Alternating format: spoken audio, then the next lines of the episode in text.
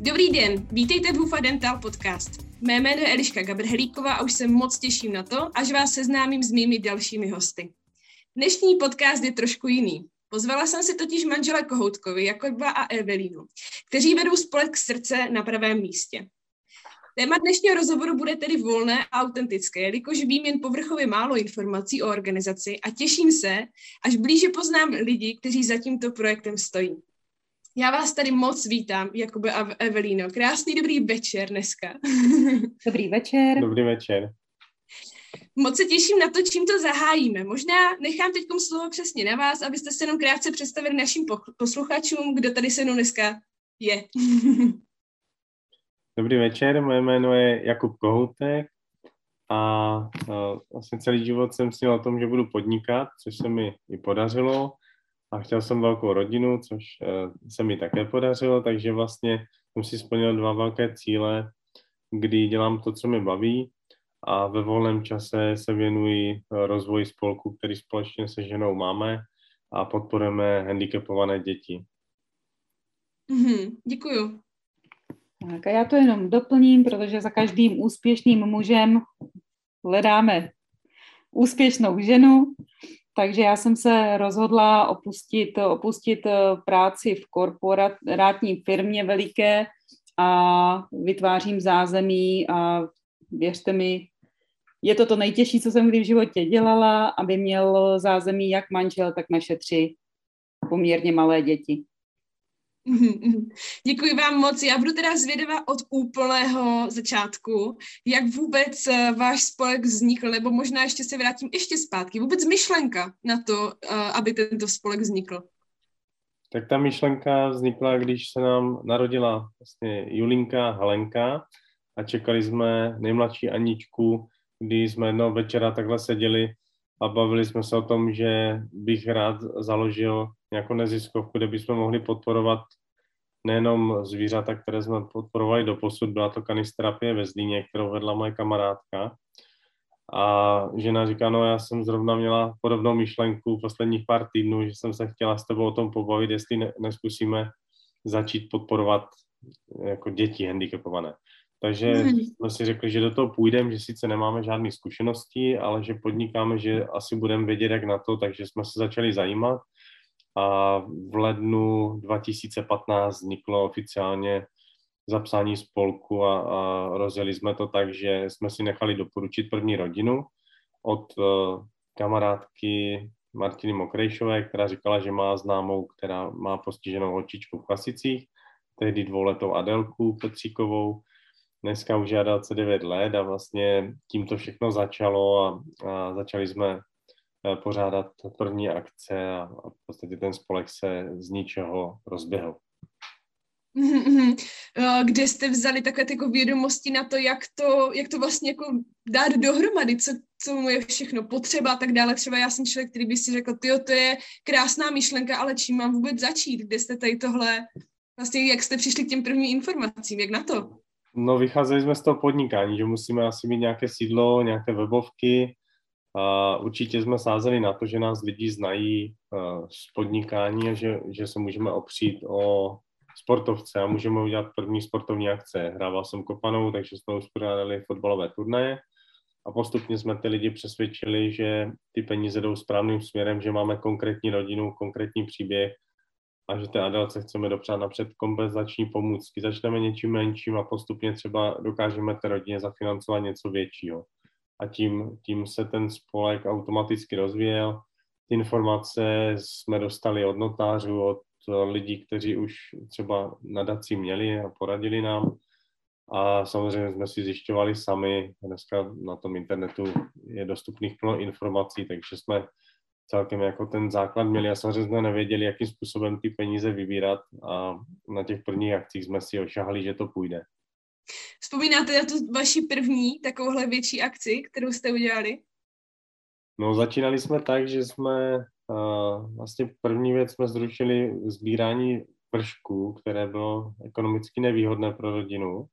A místo toho jsme jim potřebovali ukázat, že, že ty peníze seženeme, takže jsme tuším dělali fotbalový turnaj v hale na Novestě A potom jsme vyrobili trička spolku. A ty trička jsme prodávali s nějakým ziskem vlastně lidem okolo nás.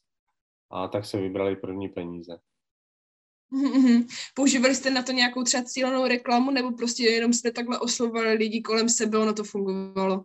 No já, já dělám obchod, ale marketing mě moc jako nejde, takže jsme na sociálních sítích, uh, začínali jsme na Facebooku, prostě přes kamarády nás díleli, že začíná naše nová aktivita, ono se to chytlo.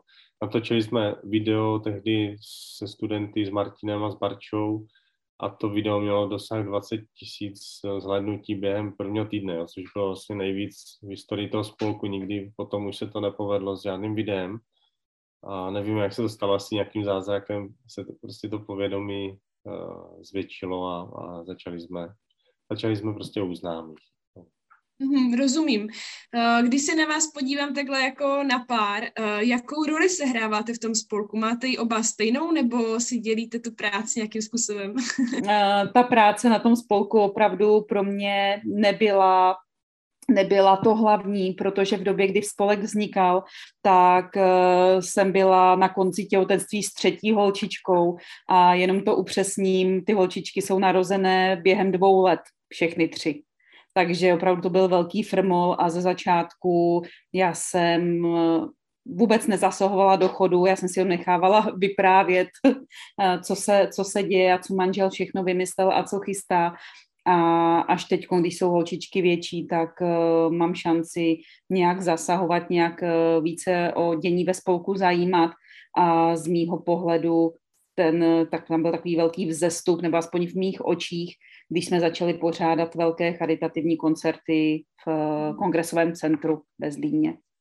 Mm-hmm, mm-hmm, mm-hmm. A co vy, Jakube, jakou zastáváte roli, jak se vnímáte? Tak uh, spolek má sedm let, v dnešní době nás podpořilo přes 80 firm a několik stovek dárců. A ta role je dodržet to, co jsem slíbil na začátku, že budeme ty peníze věnovat konkrétním rodinám, konkrétním příběhům a vlastně první čtyři roky ten příběh byl hodně silný, protože rodina Adelky spolu nevydržela, došlo k rozvodu a na konci roku, kdy my jsme sotva pořídili vlastně tady tu nemovitost, ve které bydlíme v Kyselovicích, tak jsme rodině Adelky nabídli, aby tady bydleli s náma, aby měli kam jít a čtyři roky vlastně tady žili s námi, jo, což bylo mm. což bylo dost silný příběh pro ty lidi, aby věřili tomu, že ty peníze dáváme konkrétní rodině. Mm-hmm. A potom uh, minulý rok, když jsme dokázali doplatit díky těm větším akcím byt uh, v Kroměříži, který je bezbariérový a stál nás přes 2 miliony, a rodina Adelky tam našla nové zázemí, tak se nám podařilo si přibrat vlastně další čtyři rodiny, kde to zázemí je, kde jsou oba rodiče a kde můžeme financovat jenom ty pomůcky, v vozovkách jenom ty pomůcky, anebo osobní automobily, což je taky důležitá věc pro rodiny s handicapovanými dětmi. Když říkáte uh, velké koncerty v kongresovém centru, uh, jak jste se cítili, když uh, takovéhle akce se děly? Z toho úplně z toho začátku, tak najednou prostě v kongresovém centru ve Zlíně krásné místo, velice populární, já to mám spojené prostě s naší zlínskou filharmonií jako něco opravdu majestátního, jak jste se cítili při takových akcích? Uh, výborně, protože pan uh, ředitel filharmonie, pan Němý, vlastně dokáže na klíč udělat tu akci. Samozřejmě je to risk, protože pokud tu akci nevyprodáte, tak uh, spolek není firma, nemůže si dovolit peníze prodělat. Na druhou stranu ta podpora těch sponzorů je tam obrovská, je to takové poděkování, je to vyvrcholení vždycky té, toho roku, kdy je tam pozveme a, a poděkujeme na tom pódiu a samozřejmě Filharmonie, ta kultura k tomu patří k těm emocím a byly to krásné akce, bylo tam vždycky 400 až 600 lidí a hlavně moje sestra občas ve Filharmonii doprovází na klavír, takže při posledním koncertu, který proběhl, tak eh, byla doprovod a bylo to prostě takové hodně i pro mě emotivní, že, že mi tam může Segra vlastně takhle pomoct na té druhé straně. A filharmonici jsou moji kamarádi, je tam hodně, hodně lidí, které znám dlouhodobě, takže jsme se tam cítili jako doma hlavně můžete říct jiné sortě lidí než sportovcům, kteří tam samozřejmě také byli, ale většinou na ty kulturní akce chodí malinko jiní lidi než na sportovní. takže jsme oslovili lidi přímo ze Zlína, kde ten spolek má kořeny a já ze Zlína pocházím, takže jsem byl na to pišný, že můžu lidem ze Zlína v krásném místě říct, že tady máme projekt že funguje, že nás můžou podpořit. To je skvělé. Mě teď napadá taková otázka možná úplně jako mimo to, co se teď bavíme, ale my ženy máme jako, já nevím, já tak vnímám, teď někdy vyveďte jako z omilu, ale máme ten vztah k dětem tak nějak jako mm, mateřský jiný jako ze své vlastní podstaty. A vy jste jakoby říkal, že jste si vždycky přál velkou rodinu. Eh, kde se to ve vás takhle jako odvíjelo to, že prostě jo, já chci mít jednou velkou rodinu, jak se vyvíjel ten váš vztah k dětem ještě dřív, než jste je měl?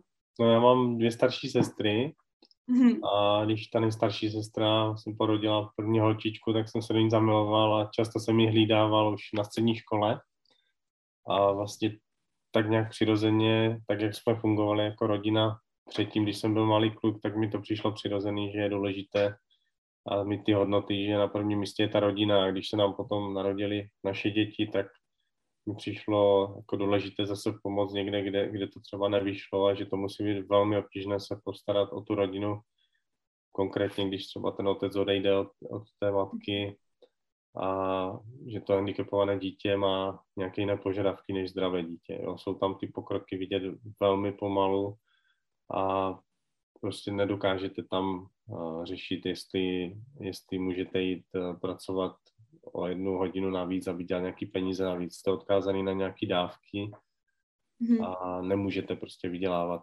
Takže jsme se rozhodli, že oslovíme firmy, kterým se daří, které chcou pomoct a že do toho dáme svoje peníze, svůj čas a ukážeme osobním příkladem našim dětem, že je důležité se postarat o lidi, kteří nemůžou si sami pomoct.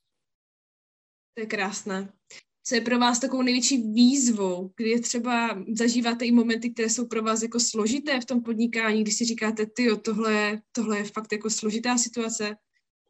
Výzva je pro mě jediná, že ty firmy, které nám peníze darují, tak vím, že můžou darovat klidně 10krát, 20krát tolik. Já jsem s pokorou mm. štědrý za každou korunu, ale vím, že je to třeba můžeme časem naučit, když s nimi půjdeme dlouhou dobu, že dokážou pak uh, prostě říct tak a teď vám prostě pomůžeme pořádně, abyste to mohli roztlačit mnohem víc. Jak tohle vnímáte, když mluvíte s těma lidma a víte, že by mohli dát víc a, a nechtějí nebo tomu nerozumí? Co se ve vás no, odehrává? Já jsem vděčný za každou korunu, protože ten spolek je firma, která svůj zisk odevzdává a ne, nepotřebuje ten zisk pro sebe. To znamená, mm. že když mi někdo dá korunu, tak to vnímám dobře, protože přispěl. Mm. To, může dát víc, je samozřejmě ta věc, která vás hlodá, na druhou stranu je to nějaký přirozený vývoj, je to o vztahu a, a když se budeme bavit díl, tak třeba tam vznikne nějaké jiné pouto a můžeme, můžeme společně ty peníze investovat do víc dětí a zvětšit třeba ten spolek na nějakou větší míru a pomáhat dál. Mm-hmm. Když se teď zeptám naopak, kdy zažíváte tu největší radost, co je pro vás úplně ten nejvíc hnací motor, kdy si říkáte, přesně teď má ta naše práce smysl? Když uh, předáváme nějakou pomůcku a to dítě, ať je handicapované, projeví tu emoci, že má radost třeba z toho vozičku nebo z kola nebo nebo rodina řekne, to auto je úplně neskutečné, protože bez něho my nemůžeme se dopravit na výlet. Jo? Nemůžeme prostě přijet na ty rehabilitace, protože teď zrovna řešíme auto, které je drahé, stojí přes milion, ale my víme, že ta sedmičlená rodina bydlí v lese a nedostane se tam jiným autem. Jo? Že potřebují pohodlí, potřebují velký vozíček dávat do toho auta denně, aby, aby tam byl prostor, když půjdou na výlety, když půjdou na rehabilitaci. Takže, takže samozřejmě tohle vnímáme jako důležitou věc, aby prostě aby ty rodiny uh, měly z toho radost tak, jak my. A když oni tu radost projeví, což projevují vždycky, to je prostě vzájemné, tak my, my kopneme do vrtule a jsme schopni potom znova z toho čerpat tu energii, kterou do toho dáváme. Teď můžu mít takovou jako drzou otázku. Setkáváte se třeba i s uh, lidmi, kteří by vás považovali za nějaké jako šarlatány, protože vím, že prostě takových spolků bohužel existuje pár, kdy mm. ti lidi jsou jako naštvaní, že nechcou mm. jako přispívat. Máte tady tyhle jako negativní blbé zkušenosti? Tak my nechodíme po ulici, neprodáváme na ulici nějaké předměty, ale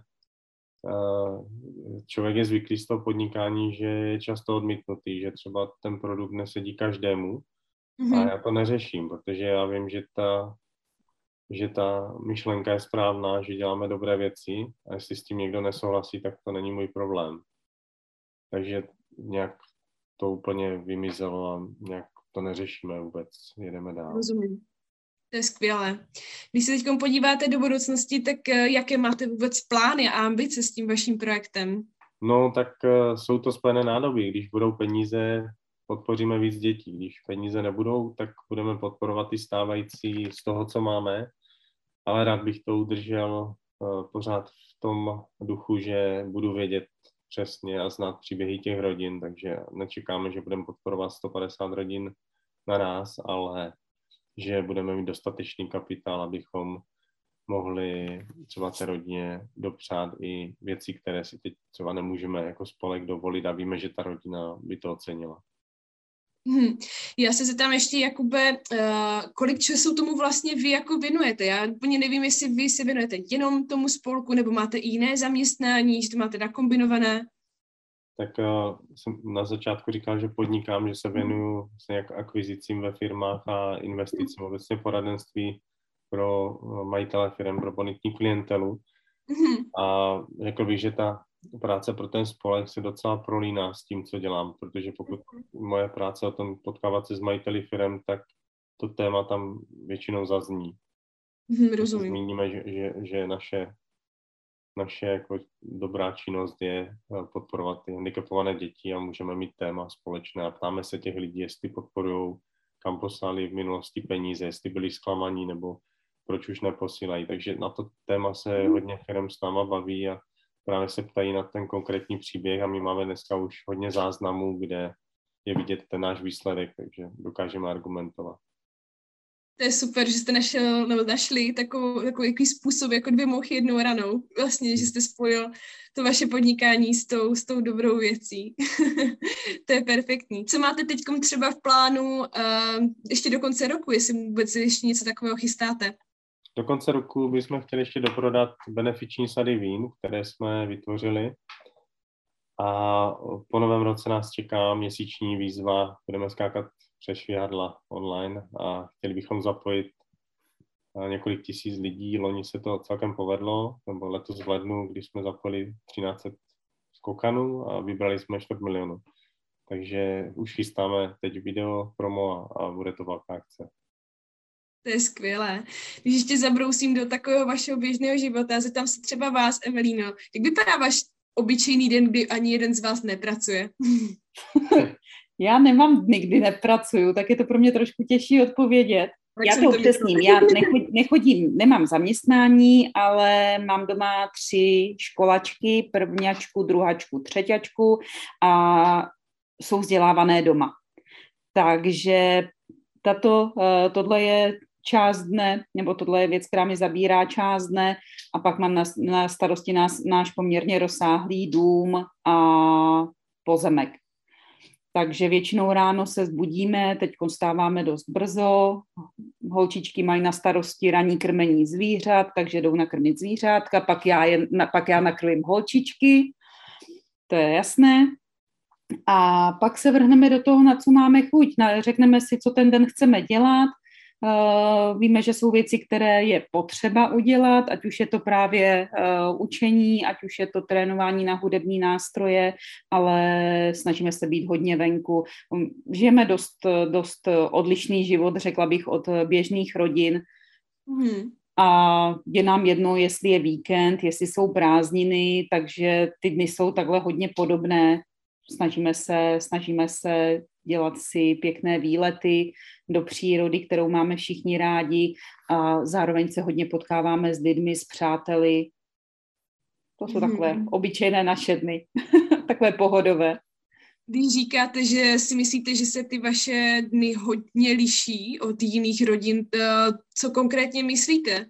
No, že jsme pořád spolu. Vemte si, zvlášť eh, když máte školáky, tak ty rodiny, kde, jsou manželé nebo rodiče zaměstnaní, zaměstnaní, tak se ta rodina potkává doma, dejme tomu, mezi třetí, pátou hodinou a mají na starosti úkoly a provozní věci, úklid uh, a pak to musí všechno dohánět v vozovkách o víkendech. A my ten, buď to můžu říct tak, že pracujeme každý den, anebo můžu říct, že máme víkend každý den.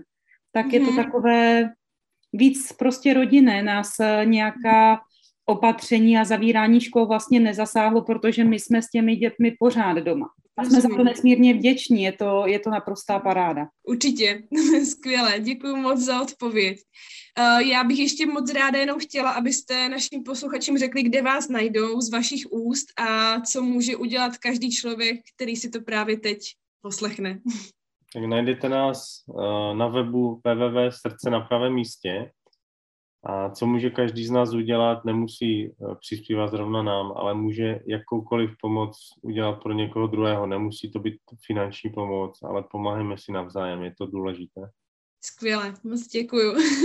Určitě se všichni na web podívejte, eh, je moc hezky zpracovaný, eh, podívat, můžete se tam dočíst veškeré informace o spolku a komu vlastně teď momentálně můžou všichni pomoct, pokud by zrovna chtěli přispět? Momentálně hmm. přispíváme na Dominička Kováře ze Zlína. Perfektní, takže určitě, kdo bude chtít, tak se na to podívá.